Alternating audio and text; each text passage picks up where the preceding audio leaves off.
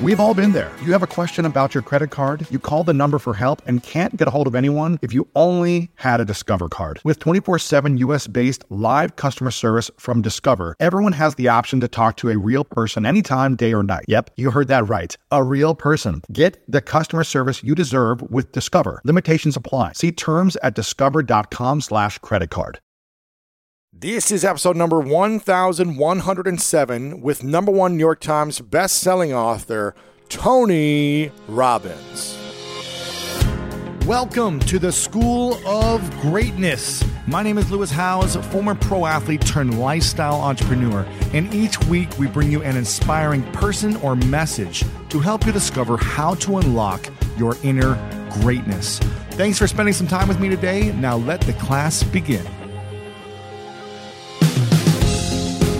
Eleanor Roosevelt said, Do one thing every day that scares you. And author Wayne Dyer said, If you believe it'll work out, you'll see opportunities. If you don't believe it'll work out, you'll see obstacles. My guest today is Tony Robbins, who is a massive personality, entrepreneur, number one best selling author, philanthropist, and the nation's number one life and business strategist. Over the past four decades, he has empowered more than 50 million people worldwide through his business and personal development coaching programs, and events. I've had the privilege of having Tony on the podcast multiple times in the past. So if you enjoyed this episode, make sure to check out the others in the show notes as well. And in this episode, we discuss the three habits Tony wishes he knew in his 20s and 30s. Also, why loving yourself is not the secret to success, the key to stacking the positives in your life and what that can do for you, why you're raising your kids to be more insecure and unsafe, and how you can change it, how to free yourself from the chains of your past, the power of pushing through your fear, why millennials could be the best generation if they play their cards right, and so much more. I was so inspired by this interview, and I hope you enjoy it.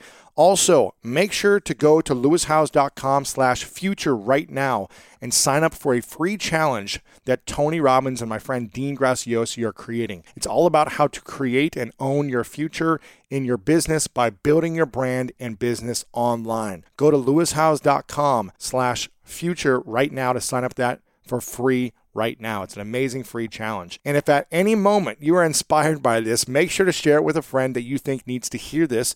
You can just copy and paste the link wherever you're listening to this podcast and share it over text or WhatsApp group or social media. And make sure to tag me and Tony Robbins over on Instagram as well when you share it there. I really hope you enjoy this one. And in just a moment, the one and only Tony Robbins.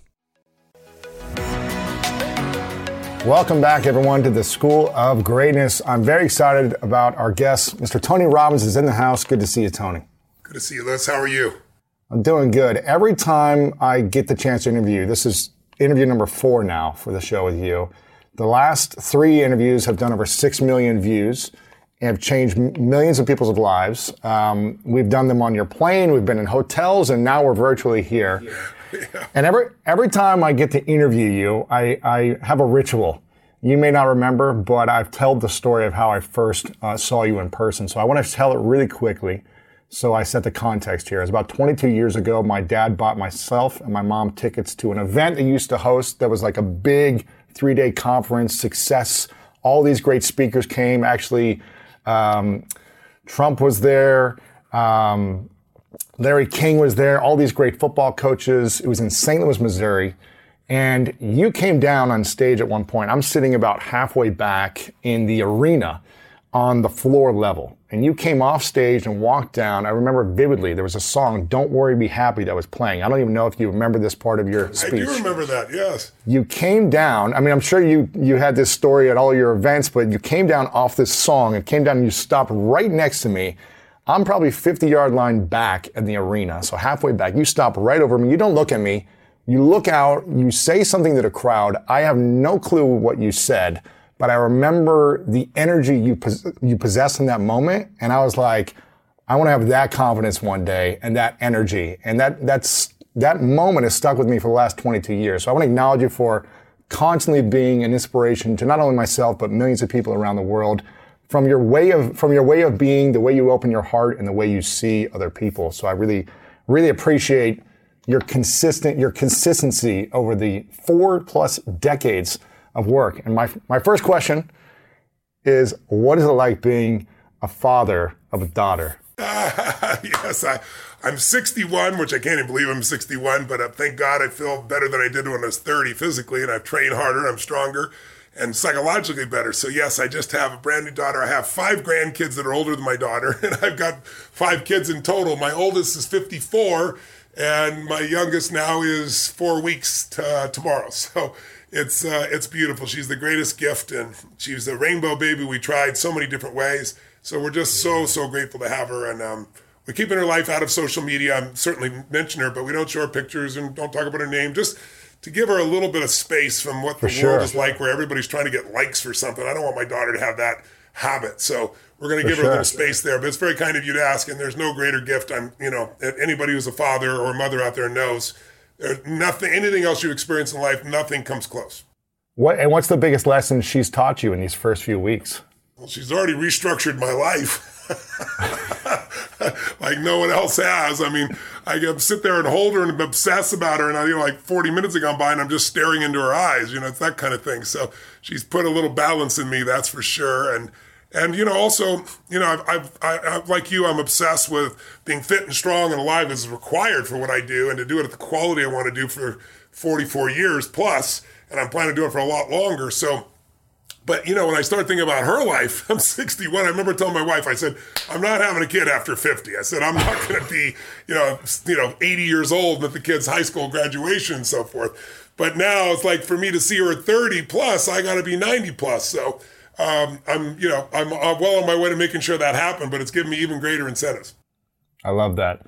Uh, for all the the young people here who are maybe they're they're just having their first kid and they're in their uh, Uh, late 20s, early 30s, around that range, what are the three habits or skills you wish you would have known then that you wish all of them start to learn at this age in their life? It's a tough one because I think at every stage of your life, you look at life differently. So it's hard to tell someone in their 20s how they should be till they've experienced certain things. There are certain things that just be words. But if I was going to give a couple habits, I'd say the first habit is to not judge yourself too hard because I think that's what young people do a lot, and I think people do of all ages.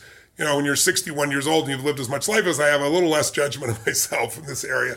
Uh, you know, it's not make everything life and death because then the kid feels that, and it isn't all life and death. You know, uh, when my I, I got to be honest, I thought when my daughter's crying is like I hate anybody in pain. You know, I thought it was going to just pierce me and make life so difficult. But fortunately, number one, she doesn't cry. She's like I told my wife, I don't know how this kid came from us because this kid is so zen. She cries when she's got to go to the bathroom. When she's got a diaper, she cries when she's hungry. But otherwise, she's pretty zen. But the cry even then is different for me now. So it's not life and death. I'm not hyper judgmental of it. And then the third thing is decide what's most important that you want for your child. The two or three most important things for me is that child feels so incredibly loved. And for me, mm-hmm. not yet. But as the child develops, it's developing a sense that life is something that's calling to you to give something, not to get something. I think if I could give any lesson to my child, it's the lesson of contribution, which makes life so meaningful, the depth of relationship that comes from having such a deep love. I think those two things are the minimum. But you got to decide what do you want for your child? Because, you know, they're their own being. You're going to have your plans how you think they should be, and then they're going to be how they are, right? And but what you can shape is their value system, and not every individual value, but the the, the global values. That you know that life is a balance. That of course you're going to go to extremes, but balance is how the body maintains. It's how life gets in balance. It's like look for that. It's like life is not about me. It's about we that life is calling to you to give something. Don't ask what your country's asking for you, as you know, a Democratic president once said. What are you gonna do for your country? We kind of lost that theme, not only in our country, but in our parenting. And so I see a lot of kids today that are like, "They're what, what is my parent doing for me? I could never imagine that thought in my life. My whole thing was like, not one of my, what can I do for my parents was my focus. You know, what can I do? And all those little patterns lead to a life that is more meaningful and fulfilling. But I don't think over controlling is not going to get you where you want to go based on my history because this isn't my first rodeo. I got four children before that, three of which I adopted. So I was 24 and had a 17 year old son instantly, an 11 year old, a five year old, and one on the way. So you learn to grow differently. And, you know, my former spouse who had those kids, she'd been married twice before me. So they were from different parents. And so I adopted them all and brought them my life. Probably got some, the greatest growth in my life from that experience of parenting. And and for those that grew up and don't feel like they got the love they wanted or the love they deserved or the love they were supposed to have or whatever, and people haven't learned how to love themselves, whether it be because they didn't get it from their parents or they didn't learn it. How can they learn to love themselves later in their life when they never really felt it? I think this idea of loving yourself as a cultural obsession has no basis in reality. Uh, here's the challenge. When you're born, what do you got to do to be loved? Nothing. Because your mother's on drugs, uh, natural drugs, oxytocin. So you look like a lizard and she thinks you're beautiful. right? You know, you're fat, you shit all over, you throw up, and you're still beautiful, right? For a while, you're unconditionally loved. And thank God we wouldn't have survived otherwise. I'm, I'm so, I love women so much. I have so much respect for women, even more so going through birth again no man will ever fully appreciate what a woman does or what a baby demands of a mother if you're breastfeeding and the energy and the no sleep. I mean, it's just, it's amazing what women do in our lives. But the point is, in the beginning, you gotta do nothing. And then the oxytocin wears off, and suddenly you do the same scream or yell, throw your food, and now you get yelled at or hit, or the worst one of all, you get ignored. And then fear enters your body. And then the rest of your life, you're looking for how can I get this unconditional love? And I remember in the beginning asking myself, because yeah, I studied all animals and with the level of dependency they have. And you know, human beings have the longest period of dependency for survival of any creature other than other primates. Whales will be dependent for a year, birds for a few weeks, and boom, get your ass out there and fly. You know, it's a different world. We have this long dependency. It's just the nature of how we are. And then I thought to myself, so why? Why don't we just have unconditional love all the time? And I think my answer is because then you never grow or give anything to life. You think everything is about you. And unfortunately, there are a large population of kids that were raised in a generation of parents that were helicopter parents that thought everything should be about the child, and they wonder why they're selfish today. Or why they, you know, don't seem to have great relationships where you got to be with somebody else, you got to put somebody else ahead of you. That's what love is. Love is putting somebody else ahead of yourself. Loving yourself usually comes for most human beings by starting to have a value and just appreciating people not because of what they do, not because of what they have, just because you feel their essence. And it's mm-hmm. easier to do that with somebody you love than it's with yourself. But when you start to with somebody else and you're not judging, you're truly loving them, then it's much more natural because you're already doing the loving. You're not getting it from somewhere else. Someone may say something, look you a certain way as a trigger, but all love is self love. This bullshit, I don't love myself. If you've ever been someone who felt loved, you loved yourself. They didn't love you. They said something, they did something with their eyes, and you used that as a trigger to release love inside of you. But loving yourself every moment, all the time, is not the secret to success. Having appreciation for yourself is different than constantly loving. Now, in the Bible, it says, Love thy neighbor as thyself. So I think it's a worthy goal and it's useful, but most people are obsessed with it. And I think get on about living a life that's meaningful and you'll love yourself. As long as you focus on you, you're not going to love you because the human brain is always looking for what's wrong, what to protect, what needs to be changed. It's a survival instinct. And so it's looking for things to fight or flight or try to freeze or pretend you're not there about yourself. But when you're in a bit of service, when you're trying to serve something more than yourself, that's when the higher part of your consciousness is there. That's when your heart is flowing. And when you're doing that, you're not thinking about you, and therefore you feel love. And I can tell you my own experience. I've, I don't have to, no one else have to earn love with me, but my strategy has been I got to earn my own love, right? I got to be worthy of my own love. I don't do that to somebody else. How do you do that? Well, by helping millions of people for you know, 44 years, now I'm finally at the stage where, oh, yeah, I fucking love myself. I'm out there. Right. I enjoy myself. I appreciate it. But along the way, I've always earned it. Now, I don't think that's necessarily healthy or not, but I like what it's done with me. If I know people that just think they're God's gift to creation and they don't add any value to any other human being and they're assholes to be around. They love themselves. So I just, I would challenge that whole belief system. I'd say it's appreciating yourself. It's loving the people around you. And the more you can unconditionally love others, the more you'll unconditionally love yourself. But trying to start with yourself when you're not doing with others, forget it. It'll never happen. Was there ever a moment where you didn't uh, unconditionally love yourself? And, and if so, and if so, when did that shift where you stopped that and you started saying, okay, I appreciate myself because of my contribution and my service and who I am? What, when was that shift? I don't think it was ever I just didn't love myself. There were times, obviously, be angry with yourself or frustrated with yourself or thinking, you know, I'm not doing enough. I mean, I can remember my birthdays, to be honest with you, probably up to my 40th birthday, including my 40th birthday. You know, you have a birthday with a zero on it once you're over past 30, you know, 35, sometimes five years on it as well. People look at their life differently culturally. And i'm and I used to think it was bullshit.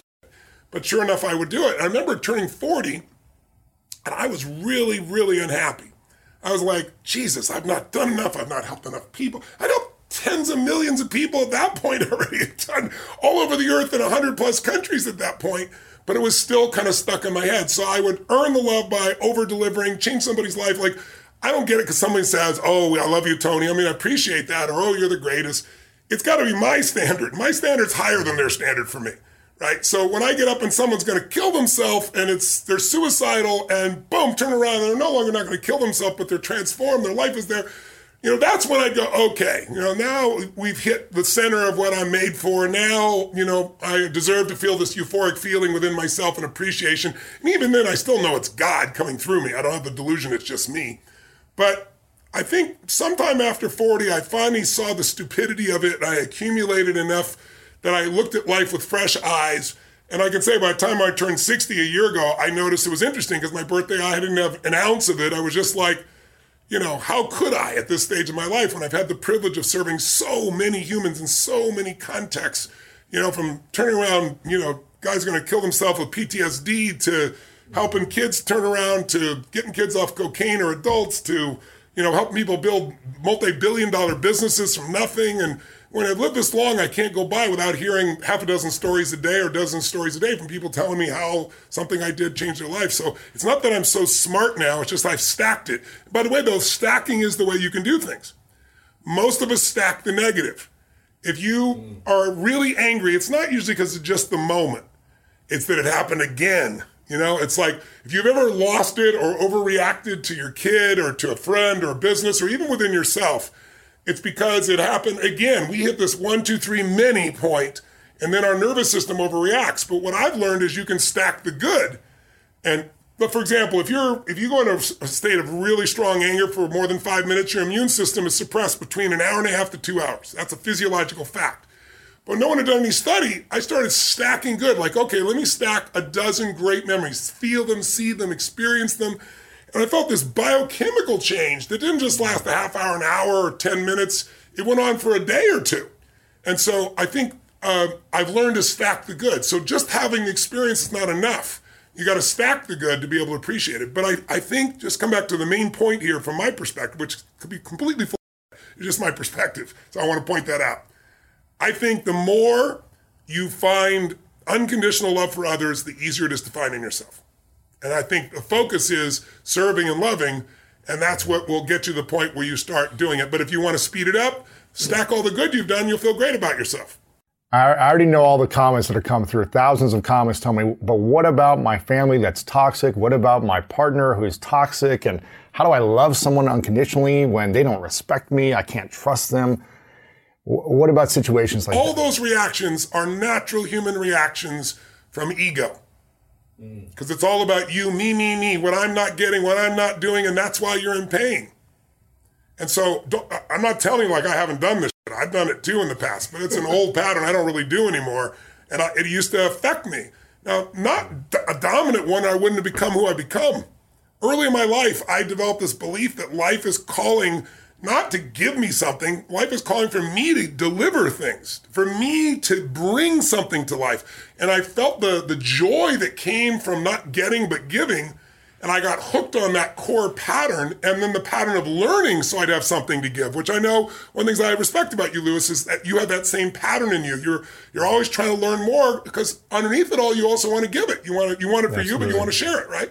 And so those patterns help me not be and what they're not giving. And, and all this language, language, today people don't understand the power of their language, like toxic. What the hell are you talking about? you, have been reading too much social media and thinking about yourself, or somebody raised you to constantly judge everybody else. We live in a culture now where people, you know, you're evil or you're like me. That's basically right, how right, it is, right. right? The whole world, everybody else is immoral unless they do what you do, think what you think, experience what you think. I mean, being a liberal, I was a liberal, right? Being a liberal growing up meant you, I would, I would fight for your ability to say and believe whatever you want different than me. Today, now everybody wants everybody to think the same thing. Otherwise, they're evil, or otherwise they could hurt me. Whatever happened to sticks and stones will break your bones and words will never hurt me? We have this whole thing that words are evil, words are action, word it's bullshit. And all it does is make you incredibly weak as a human being, and you're more than that. We all are more than that. But you know what? Like a kid that's never broken their bones deathly afraid of breaking the bone. But if you're a kid and you're rough and tumble, you broke multiple bones and they heal, you don't have any fear of it. There's so many kids that have been raised to be safe and secure every moment. Anything that's insecure or unsafe, they don't want to be a part of, including language. And what it does is make you incredibly weak and fearful. And that's why there's so many people that are abundant that are angry all the time. One of my favorite parts about my job is that I get the opportunity to travel a lot. And in fact, I'm recording this right now while I'm in Mexico. And actually, I was thinking about something that I wanted to share because I get a lot of questions from so many people about different side hustle ideas. So here's one for those of you out there that are on the go a lot like I am or traveling a lot. When you're staying in your Airbnb on your trips, have you ever thought about how you could be making extra money by hosting through Airbnb while your home is vacant? If you're interested in an extra stream of income, Airbnb hosting is an easy place to start, and it's like giving your home some company while you're away. Your home might be worth more than you think. Find out how much at airbnb.com/slash host. When you get a new car or a new home, your first reaction might be to say things like, oh yeah, or I can't believe it, or booyah. But what you really want to say is the one thing that can get you the help you need. Like a good neighbor, State Farm is there. State Farm is there with the coverage you need for your car, your home, and even boats, motorcycles, RVs, and other things that matter to you. With a State Farm agent, you know someone is there to help you choose the coverage you need. With so many coverage options, it feels good knowing you can find what fits for you. And when you need ways to get help, State Farm gives you options there too, in person or on the phone with your local agent or on statefarm.com, where their award winning app, State Farm, lets you do things your way. So when you need help protecting the things that matter most, remember to say, like a good neighbor, State Farm is there. When you want the best, you have to act quickly, or someone else will get it instead. Like when you're trying to buy tickets for the best seat at your favorite team's big game, or when you're hiring for your business and you want to find the most talented people for your open roles before the competition scoops them up. With ZipRecruiter, you can find qualified candidates fast. And right now you can try it for free at ziprecruiter.com slash greatness. ZipRecruiter's powerful matching technology takes center stage to identify top talent for your roles. Immediately after you post your job, ZipRecruiter's smart technology starts showing you qualified people for it. And I believe finding the right team member is one of the most important steps in setting up my company for success. We like to ensure our new hires will be a good fit before they're even on the team. So I am grateful that I have ZipRecruiter's help when we want to grow the team fast. Amp up your hiring performance with ZipRecruiter and find the best fast. See why four out of five employers who post on ZipRecruiter get a quality candidate within the first day. Just go to this exclusive web address right now to try ZipRecruiter for free. ZipRecruiter.com slash greatness. Again, that's ZipRecruiter.com slash greatness. ZipRecruiter, the smartest way to hire. Because they're angry because they're not growing. So don't get me wrong. I know some people are not a good influence. I'm not denying that. I'm just saying you're more than somebody's influence unless you obsess about it every moment and make them wrong so you can make yourself feel superior morally, psychologically, or spiritually. That's bullshit. Stop the pattern. We've all done it. Catch yourself. Because if you want joy, happiness, and freedom and an extraordinary life, it will not come from blame. Never. There's no pride that comes from blame. I don't mean fake pride where you make up to feel good. I'm talking about real pride. Pride is something you earn. Like people tell me, oh, I have no self esteem because my parents used to say this or they'd say that. I'd say that's such bullshit. I'm not saying it's bullshit they didn't say that. I said it's bullshit. That's why you don't have self esteem. Self esteem does not come from what people say about you. Mm. Self esteem comes from what you experience about yourself. See, someone can tell you your whole life you're a piece of crap, and if part of you can go, You're full of it. I'm going to show you. Lots of people have done that. They never bought it. Or someone tell you you're beautiful your whole life. You go, I'm not really beautiful. So what people tell you doesn't matter at all. It's what you stack. It's what you assemble.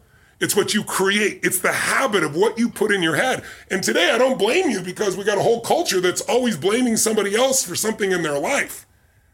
But blame is not a strategy for pride. That's why you listen to these blaming people. They're all angry all the time. Listen, if I wanted to blame, I grew up in an environment, I didn't even share it till my mom passed, and even then I didn't share. I grew up in a pretty rough environment. My mom was a beautiful soul, but when she drank alcohol and she mixed it with prescription drugs, it was a different creature. And it was a violent creature. And I have a younger brother, five years younger, and a younger sister, seven years younger. And my mom would get nuts and I didn't want them to get hurt. So I was five one in high school. She grabbed me by the hair and smashed me against the wall till I bled. Now I never shared this, and I'm not uh, denigrating her in any way. I only shared it like four or five years after she died.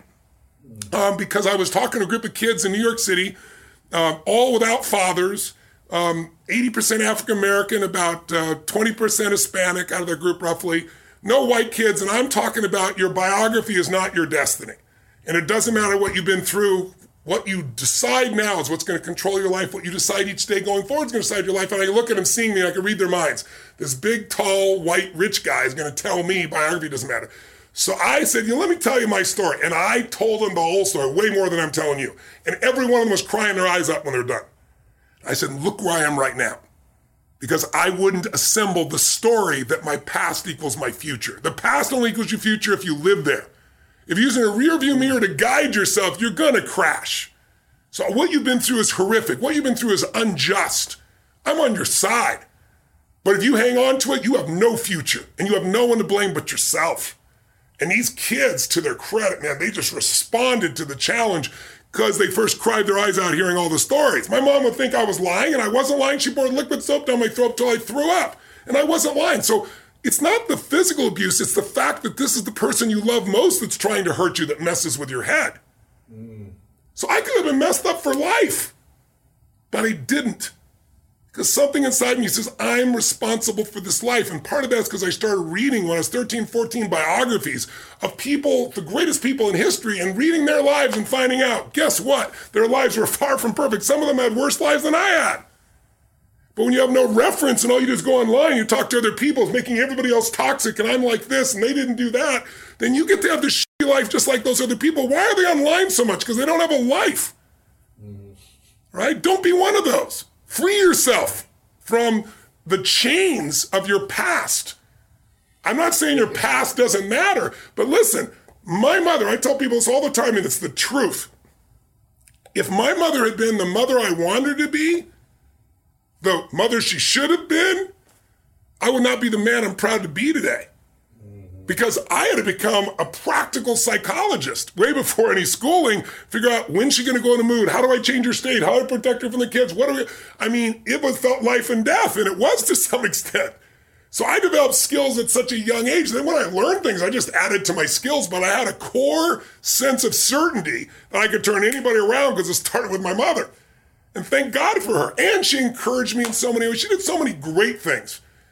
And she loved me, even though it didn't look like it at times. So, right. but if your parents, if the people around you said all the things you thought they should have, if they had just not been toxic, if they'd encouraged you, you wouldn't have any muscle. And right now you don't have any muscle because you're using that as the excuse, if you're thinking that. And I'm not attacking you, brothers and sisters. I'm calling to you because I know you're more. Otherwise, I'd just keep my mouth shut. We're just, you've been hypnotized by a culture of weakness. Now, having said that, I'll say one last thing. I know you haven't got other questions, but so important what you asked. Yes, there are people that you don't want to hang out with that will not serve you. But then move on. Don't sit there and talk about it constantly. Don't waste your time. And you say, but what if it's family, Tony? Mine was family too and you learn to grow. You go, they're in my life. If someone can get your goat, if someone can piss you off, if someone can make you feel less than, that's God coming to you saying, grow. You need some spiritual growth. There's got to be some change in your perception, your belief, your emotions, your spiritual look of life. So that can't happen anymore. And when it happens, like at 61, I've been through so many of those things, and I like do things in mass. I took on big challenges, so I'd have to grow more. But then life throws them at you too. When they come, you just go, okay, it's going to have me until I grow. What needs a shift in me so that no longer has an impact? But you know, Jim mm. Rohn used to say, my original teacher, he used to say, Tony, what happens if I've got a cup of coffee here? And he'd say, What if your worst enemy drops sugar in your coffee? What's going to happen? And I go, Well, you'd have sweet coffee. And he goes, What if your best friend, your mother, your father, your brother, your sister, your loved one drops one drop of strychnine? I said, you'd, you'd be dead. He goes, that's right. Life is both sugar and strychnine, so watch your coffee. His whole thing was stand guard at the door of your brain. But some people take that and go, oh my God, you can kill me. It was a metaphor. These people are not so toxic. They're toxic because you give them energy.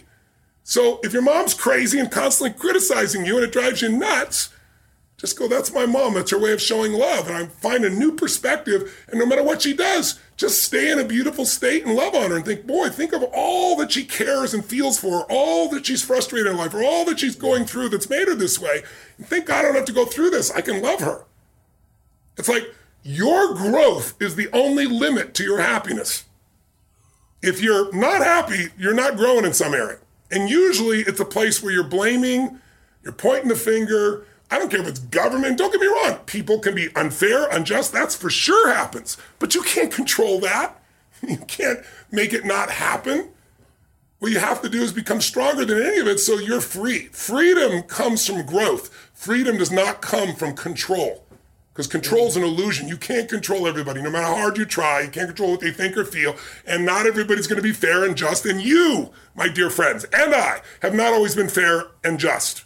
Whether we admit it or not, it's just the nature of being a being, a human being. Mm-hmm. But we can make the largest pattern fair and just and loving and powerful and serving and growing until it becomes the dominant thing inside you. And then you experience life as being great, not you're great. Life's great because you're living a great path. It seems like what I'm seeing and hearing from a lot of people that this past year, everything has fallen apart for them. Their health, their relationships, their finances, their mission or purpose, and these, you know, their spiritual awareness, like every area of life has been in breakdown mode for, for some people. Well, not everyone. Some people have had incredible lives and have stepped up to the occasion and broken through on all these things. But I'm seeing a pattern of a lot of people breaking down in many areas hypothetical scenario, let's say you, you could only focus on one thing to get you started. You only had the time and energy to focus on one of these areas. Your health, your relationships are all breaking down. Your finances, you're in failing, failing everywhere. Where should people lean into first to kind of create that foundation so that everything else can start to rise as well? I think before you answer what to do, you got to answer why you're there. Mm. It is not because of the pandemic. I remember when 9 11 happened and people tell, oh my God, our, my life was destroyed because of 9 11. And there were people in the same building who turned their life around, became, grew spiritually, grew closer to their family, made their businesses larger, and the same building burned down. Right? Um, I know in my case, you know, 9 11 comes, if you can imagine, you know, I'm fortunate enough to have now more than 80 companies in all these different industries. And obviously, you know, I've done pretty darn well by most people's standards of business and life. But my core mission is what I do for a living. It's why I'm here talking to you right now. It's getting people to be free and alive and have the level of fulfillment that, that they deserve to have. I know they desire, but I also believe they deserve to have. But to deserve to have it, you got to do certain things, right? And so you're not in the place of being overweight because you lost your job. So stop the bullshit. Blame. Blame is not a strategy for a meaningful life. Blame is not a strategy for greatness. So you got to resolve that number one. And then you, yeah. your question was, what's the one thing to focus on if you can only focus on one? I think it's smart to focus on one thing primarily. Focus on too many can be overwhelming. Other people, it's fo- it's good to focus on multiple things. It depends on your personality. So I wouldn't presuppose. But then the answer would be whichever thing you're most desirous of changing, whatever thing is giving you the most pain. So if it's your relationship, I'd go full force on that. Now, in the world we're in today, you know, you don't usually have the the privilege of going, okay, I want to work on just being happy. Well, I can train you to be happy while hell's breaking loose. You can sit in this chair and be totally euphoric. But if you do that in a Western culture, people come and take your furniture, right? So you probably have to work on both your business or financial side and some personal side. I would be working on both. And to me, the way to attack that, if you're not sure which areas to start with the body, and I know you can relate to this, Lewis, because you and I both share this in common. It's like I always teach physiology first, as you well know. If you change the body, you'll change the emotions. If you change the emotions, you'll change your decisions, you'll change the quality of your life. Because the quality of your life is your emotions. Mm-hmm. It's not what you get. You can have a billion dollars and commit suicide. People have done it, right? You can have beautiful relationships and commit suicide. You can have people loving you and be sad all the time. Our pattern of emotion is our home, and you have to upgrade your home. You have to train it. And one way to train it is the emotion comes from the way you move, the way you breathe, the way you speak. So if I said to your listeners, uh, there's a depressed person behind the curtain over here, and I'll give $100,000 to their favorite charity if they had to describe their body, their posture, and they're depressed, you tell me. I'll just use you as the example. What does that person look like? They're, they're slunched down. They're looking down at their feet. They're not looking upward. Their, their shoulders are over. They're. Are they, are they breathing full or shallow, do you think? They're shallow. Are they talking fast or slow? They're talking, if they're depressed, they're probably talking fast because they're not calm. Well, no, that's usually stressed. Depressed okay. is different than stressed. They're slow. They're probably talking low volume, slower than. And all those physical characteristics change your biochemistry towards this feeling of being depressed. And in a depressed state, you won't do anything. When I used to be depressed, and I don't get it anymore. I just took it out of my life. I even took the language of it out of my life because the words you create create a biochemical response. But when I did that decades ago, because I was like having those thoughts like, is there a reason to still be here? That kind of crazy shit in your head. I got out of it by using anger originally. I'd much like sometimes if somebody's really sad or depressed, I'll make them angry. And people are like, what's he doing? He's making them angry. Because angry is much more resourceful than depressed. From anger, I can get you to laughter, I can get you to taking action. I, so, and then gradually I got where I didn't need anger. It was about growth, it was about contribution, it was about meaning. So there's like stages to go through. But to answer your question, they should work on both their business side of their life and personal, one of each. And in order for either one of those to work, you need to be in a strong emotional state. And if you start with your body, like you know, I start every morning in my cold water, start every morning with my workout. I started every morning on feeding my mind, right? So there's certain things you got to do physically so you're strong enough to remember the truth. Because remember, fear is physical. You feel it in your throat or your gut. So it's courage. Courage doesn't mean you're not afraid. It just means you're strong enough you push through in spite of the fear, right? And courage feels different in the body. So when you go lift or you go for a sprint or a strong run or you jump in that freezing water, when you push your mind to go beyond what's comfortable, you feel a strength inside you, and that strength will help you to change your body, your emotions, your relationships, whatever. But then the other thing I gotta say is model someone who's successful. Don't just do this shit by trial and error. Like, find somebody who has what you want ideally maybe more than one person, two or three, and figure out what are they doing different than you in their relationship? What do they believe different than you about relationship? If it's their body, what are they doing different? They're not lucky. They're doing things differently.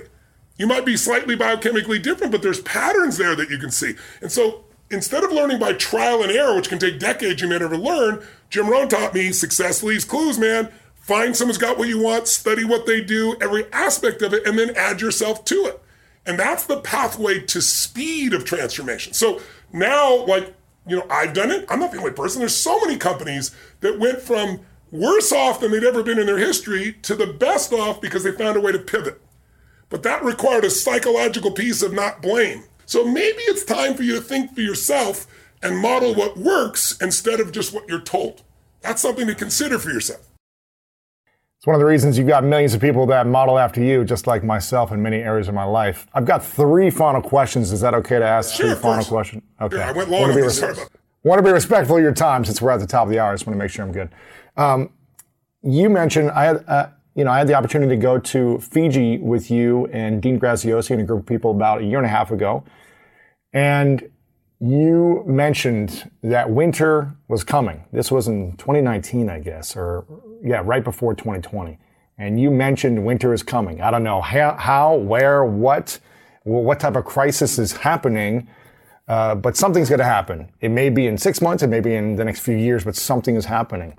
And from people that went through 9/11 to the housing crisis of 2008, 2009 to then 2020 what would you say if people want to prepare themselves to create more financial abundance over the next 10 years? With winter coming maybe again sooner than later, what should people be focusing on in order to earn more and invest more so that they're not overwhelmed financially with the next winter? Well, first of all, I want to acknowledge that every generation, there, there's a book everyone should read. It's called The Fourth Turning. It's not a great read, I'll be honest with you in advance. I read it 25 years ago. One of the most seminal books I've ever read because what it will show you is that every generation goes through different stages. A winter time, a really, really rough time. A springtime, like after the rough times, we usually see this easy growth. You know, a summer where, God, I'm working hard, doesn't seem the reward. And then a fall where all the rewards show up in a major level. But those seasons, which may be 10, 20 years, are a way of thinking. For some people, those seasons happen in their youth some midlife, some later, because there's a cycle of history. It's a thousand years of history you can study. It's fascinating. I'm not going to try and explain it to you right now, but if you want perspective, it's there. The generation you're speaking of, the millennial generation, a very special generation. I don't mean special like you're so special, special because they have a unique place in human history. They've experienced certain shocks at a certain time. They are an archetype of one of the four seasons of life. The last one is called the Great Generation. Think about this. If you were born in the year, say, 1900, 1901, 1902, something like that. When you're coming of age, 20 years old, when you want to think about your life and where it's going and all that stuff, right? Let's say 1910, excuse me. When you're coming of age, if you're born in 1910, the stock market crashes. The biggest depression in human history, at least that we're aware of, modern history, happens. You know, 50% of the people seem to be losing their jobs. There seems to be no hope whatsoever. Right as you're coming to your early prime, going to make things happen. Oh, so that's 1929. What happens a decade later when you're about to turn 30? Another seminal time in your life. World War II breaks out. Holy mm-hmm. shit, the whole world likes it's going to get over. We're talking about World War all over the earth, and it looks like Hitler's going to win, and that we're going to have Nazism everywhere, and countries are dropping like flies, and the economy's going through the floor, and you just turned 30. right. But guess what? At 40, the greatest bull market in the history of the world began for that generation. But they were so tested and so strong from everything they've been through. But then they were tested by their own kids who didn't have to go through that suffering, who thought life should be easy for them and said, Look at you, you're not balanced, you aren't fair to women. And they weren't, right? But they were busy fighting wars to get to the point where you'd have time to do that. It's like see, people say, you know, art for the sake of art's sake is for the well fed right? You know, it's like, you know, these people have a different, and so it's not like challenges disappear. But they're called the Great Generation because they found their way through those things because it was a generation that was not taught to look for excuses. Mm. I think the millennial generation is the next great generation if they play their cards right. And I think there's enough great people in that generation to help lead a new direction for it. And I think there's technology allows them to connect in new ways, but technology unfortunately also pits them against other people because if you've seen the social dilemma, you know there are people manipulating your brain and your biochemistry and your dopamine right now. So, but I think they'll figure that out. I think they really will. Now, the answer to your question. I want to give that context because without the context, all this is about survival or doing okay for yourself. And I think you're not going to feel a great life just trying to take care of yourself. Don't get me wrong. It's like, if you know the Indian tradition in India that they teach the, these four aims of life. The first aim is Artha, A-R-T-H-A, and what that means is prosperity and security. That it's important to take care of that because when that prosperity and security is there, it's not like that's not spiritual. Taking care of yourself and your family is part of life, and so you need to do that. And then the next level of development, next aim of life is Kama, K-A-M-A, and that means pleasure. And it's good to find pleasure. Like if you found good work that serves more than yourself, you're going to prosper. But then do you enjoy it? And do you enjoy your life? And do you appreciate things? And it's like finding that appreciation. It isn't just sensuality or sexuality. It's music, it's art, it's family, it's all these things. It's the history of your own country and finding the good, right? And then the third level for that most people have heard of is dharma, which is, you know, your purpose or your truth. But notice you really don't have a real clear dharma in most people unless they got some level of prosperity, security, some level of enjoyment of life that they get to the point of thinking broad. Range Rover Sport leads by example. Picture this assertive on road performance meets commanding all terrain capability. That's the third generation Range Rover Sport, which is the most desirable, advanced, and dynamically capable one yet. This vehicle redefines sporting luxury, offering an instinctive drive with engaging on road dynamics and effortless composure. Now available in sleek, new Stealth Pack, Carpathian gray exterior wrapped in satin protective film with black accents and black brake calipers. Inside the Range Rover Sport, advanced cabin technologies like active noise cancellation and cabin air purification offer new levels of comfort and refinement. And let's not forget about the award winning Pivi Pro infotainment system. Enjoy a dynamic drive and total comfort with optional 22 way adjustable, heated, and ventilated electric memory front seats with massage function. Wow, that's like a spa day while on the go. Design your Range Rover Sport at LandRoverUSA.com. This show is sponsored by BetterHelp. I've learned the hard way that constantly holding on to your emotions and repeatedly choosing to not talk about your feelings will only make you feel worse and worse. And up until about 10 or 11 years ago, I was afraid to talk about my trauma that I experienced. And I know we all carry around different stressors, big and small. And when we keep them bottled up, it can start to affect us negatively. But therapy is a safe space to get things off your chest and to figure out how to work through whatever's weighing you down. And if you're thinking of starting therapy, give BetterHelp a try. It's entirely online. It's designed to be convenient, flexible, and suited to fit your schedule. Just fill out a brief questionnaire to get matched with a licensed therapist and switch therapists anytime for no additional charge. Get it off your chest with BetterHelp. Visit betterhelp.com slash Lewis today to get 10% off your first month. That's betterhelp, H-E-L-P dot com slash L-E-W-I-S. Now, some people early on are trying to find their purpose. What's my purpose? What's my purpose? I got to find my ultimate purpose. Who said there's one freaking purpose? Where did you get that delusion? And why does it have to be so huge? I know, like when I was a young kid, I had this purpose statement. The purpose of my life is to be a passionate, loving, incredible creation of what God shows is possible by serving all its humanity and lifting them. And I, I mean, it went on and on and on. now, like, what's my purpose? How can I help? Mm. I mean, serving is what my purpose is. I don't need all this bullshit. And that means I can do it when I introduce, when I say hello to the mailman. I can do it in front of 50,000 people. I can do it with my child, right? And there's lots of different purposes as you go through your life. But most people trying to get that. They haven't even figured out what the hell they're going to do. They haven't even figured out enjoy their life. Your purpose will unfold if you do the right thing. So now to answer your question precisely and specifically in short order, you need to put yourself in a position if you're going to be successful is to have ideally your own business or a business where the more value you add the more you earn. You can work for someone else and do that. If you had stock options you could do that. If you've got bonuses. But to me autonomy if you really want an extraordinary life i believe this is just personal preference. This is my mm-hmm. opinion. This isn't the truth for everyone. Is if you can find yourself in a place where the more value you add the more you can grow mentally emotionally spiritually and financially then you can write your own ticket, right?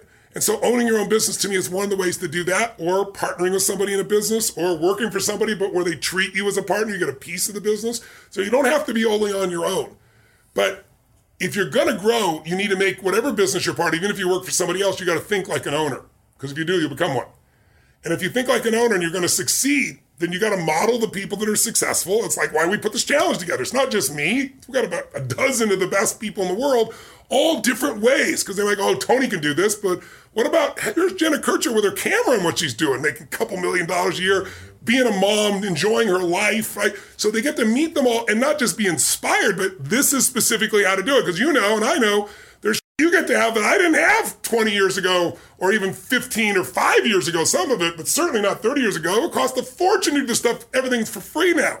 You can put up a podcast and reach millions of people. That was impossible in the stage of my life. So there are ways to leapfrog because of technology that you want to take advantage of. So you want to model somebody that's incredible, but then what's going to make that business work or not is two things. Do you understand who your ideal client is?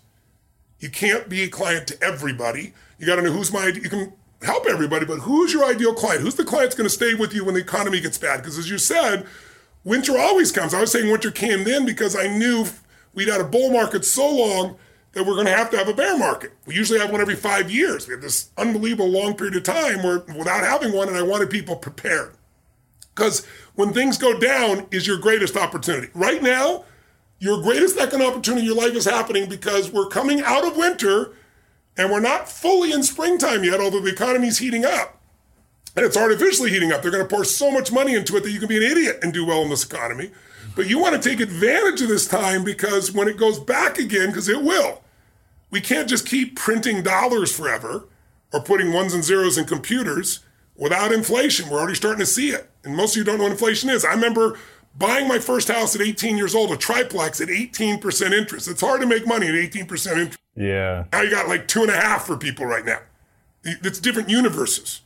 So you got to be prepared for whatever's coming. And the way you do that is know who your ideal customer is, who you can add value to, fall in love with them. What do they need? What do they want? What do they hate?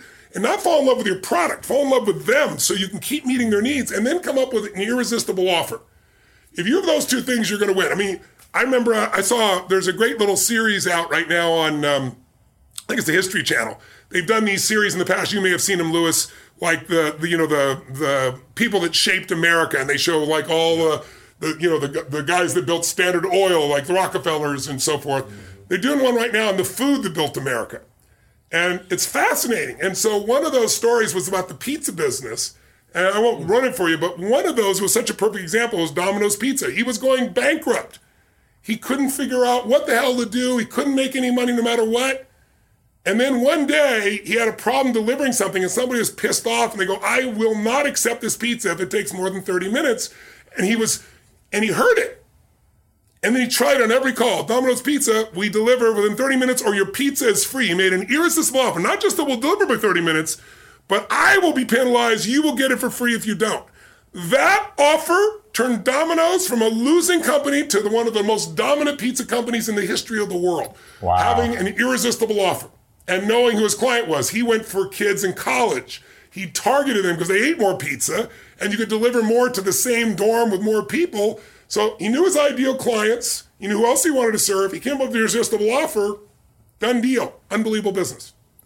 And this is one of the things you guys are teaching in the Own Your Future Challenge, which if I want everyone listening or watching to sign up for this, it's completely free. You can go to lewishowes.com slash future.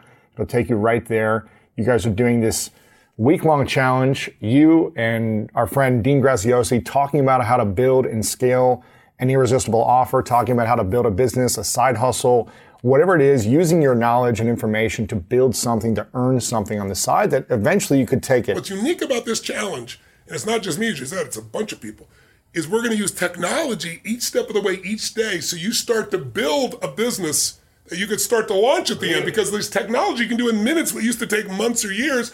And or if you already have a business, how to grow it dynamically. So it's not just going to be sitting back with philosophy. We're going to be calling you. There's no charge for the program. The charge is you got to take uncomfortable action each day using a little bit of technology we'll show you how to do, and then you're going to have something really at the end, not just inspiration. I love it. Yeah, I want everyone to, to, to sign up for this. It's completely free. lewishowes.com slash future. Um, there's going to be a lot of great content. A lot of my mutual friends are going to be on there teaching, sharing some of their, their greatest strategies about how they've built and scaled their businesses and brands. So make sure you sign up for that. Final two questions. Uh, this is a question I've asked you before. You probably don't probably don't remember. I think the last time I interviewed you was four or five years ago. But it's called the three truths, and I like to make it spin this question. Um, it's a hypothetical scenario. Imagine it's your last day on Earth many years away. You get to accomplish and live as long as you want to live, but eventually you got to turn the lights off. And for whatever reason, Tony, you've got to take all of your work with you. Your written words, your audio, the video. No one has access to your content anymore. They steal the books out of people's homes and it goes with you to the next place, hypothetically. But you get to leave behind three things you know to be true. The three lessons you would share with the world. And this is all we would have uh, from your information. What would you say are those three lessons that you would share with your daughter or to the world if this is all we would have to remember you by? Life is not about me, life is about we. The quality of life is the quality of relationships, and relationships are grown by giving, not by demanding, not by judging. Um, I'd say, secondly, uh, love is the answer with strength. Uh, you have to have love and strength together. Those two resources, anything can be transformed, anything can be accomplished. Because with love and strength, you'll have a larger vision. Um, if it's true love, I don't want to talk about love in a sense of just trying to get something. I mean true love, which is about how can I give something, but still having strength also, so you're not run over. And I'd say, um, I'd say, constant, never-ending learning will make life not only interesting, but the meaningfulness will come because you'll have something to give, and that'll tie back to the first piece that I described. So, I mean, there's so much it's hard to reduce to three things, but off the top of my head, those would be my first three. I love those. And Dean uh, Graziosi said one of the greatest lessons you've taught him is about love and relationships. And he said that you told him you feel love when you give it rather than when you receive it. And also in relationship, never keep score. And so I just wanted to mention that as something that uh, has been impactful for him and so many of your, your friends that you've taught this to, especially myself in, in relationships and understanding relationships. Uh, before I ask the final question, I want to acknowledge you, Tony, as I, uh, uh, as I've done many times before, and I will continue to do for as long as you're alive, for constantly being uh, a symbol of inspiration to so many people, for constantly showing up. You don't have to do this stuff anymore. You've done a million times over the work of helping so many people and the, the ability, the amount of growth that you continue to have in wanting to serve at a higher level continues to inspire me like you'll never know. And so I want to acknowledge you for leading the way, for, for constantly serving so many people that will never know that you touch their lives directly because you're doing it not for them to know you're doing it. Um, on every area of life, I really appreciate who you are as a human. And my final question is what is your definition of greatness? I think greatness is service. I think uh, great service is, is a great life. I think, um, you know, as you live your life, and I'm fortunate enough to uncover this earlier in my life, not because I'm such a good person, I think just because I love people and because I then attracted really brilliant people 20, 30 years my senior who had been through all the patterns. In the end, it's not what you get that's going to make you happy, it's who you become and it's uh, who you've been able to touch. And, um, you know, so I think greatness is service. I think greatness is finding the way to do more for others than anybody else, uh, because that'll also come back to you in spades from the standpoint of your own sense of internal pride, not external, but your own sense. Like people could take away everything I have, they can't take away who I've become as a man by my service and uh, by my growth. So I think um, I think purpose and and having a sense of progress are the two things that create a great life. If you got a higher purpose than yourself, that's going to give you the motivation and the energy to drive when everybody else is exhausted and you're exhausted. And if you're making progress, you'll feel the rewards that come from that. I think those two are twin powers in a great life. Tony Robbins, thanks for all your service and generosity, my friend. I'm so grateful and thanks for being here. Thank you. It's great to see you again. Thank you so much for listening to this episode. If you enjoyed it, please spread the message of greatness to a friend, three friends, post it on social media, share it everywhere that you think someone would be inspired to listen to this episode. Make sure to subscribe over on Apple Podcasts or Spotify. Just click the subscribe button right now, leave us a rating and review, and share the part of this message that you enjoyed the most over in the review section on Apple Podcast. Also, if you want inspiring messages sent to your phone every single week via me over text message, then text the word podcast to 614 350 3960 to get on our secret texting community list. Also, make sure you sign up for the Own Your Future Challenge right now. Tony Robbins and Dean Graziosi are putting this on. Go to lewishowes.com slash future. You can get signed up for free. Incredible week-long challenge to help you build your business and brand online. So make sure to go there, lewishowes.com slash future. Sign up for free right now. And I want to leave you with this quote from Shonda Rhimes, who said, You can waste your lives drawing lines, or you can live your life crossing them. I hope you enjoyed this. I hope you got value. Every time I have Tony on, I'm always inspired. There's something that he says that reminds me of what I need to do to continue to improve my life. And he always shares something new that inspires me as well in a positive way. I'm always grateful for his time for coming on this show. Make sure to check out the previous interviews we had with Tony on here. If you want to be inspired, just check out the show notes at lewishowes.com slash 1107 or check out the description below this episode. And I want to remind you, if no one has told you lately that you are loved, you are worthy, and you matter, my friend. I'm so grateful for you. You know what time it is. It's time to go out there and do something great.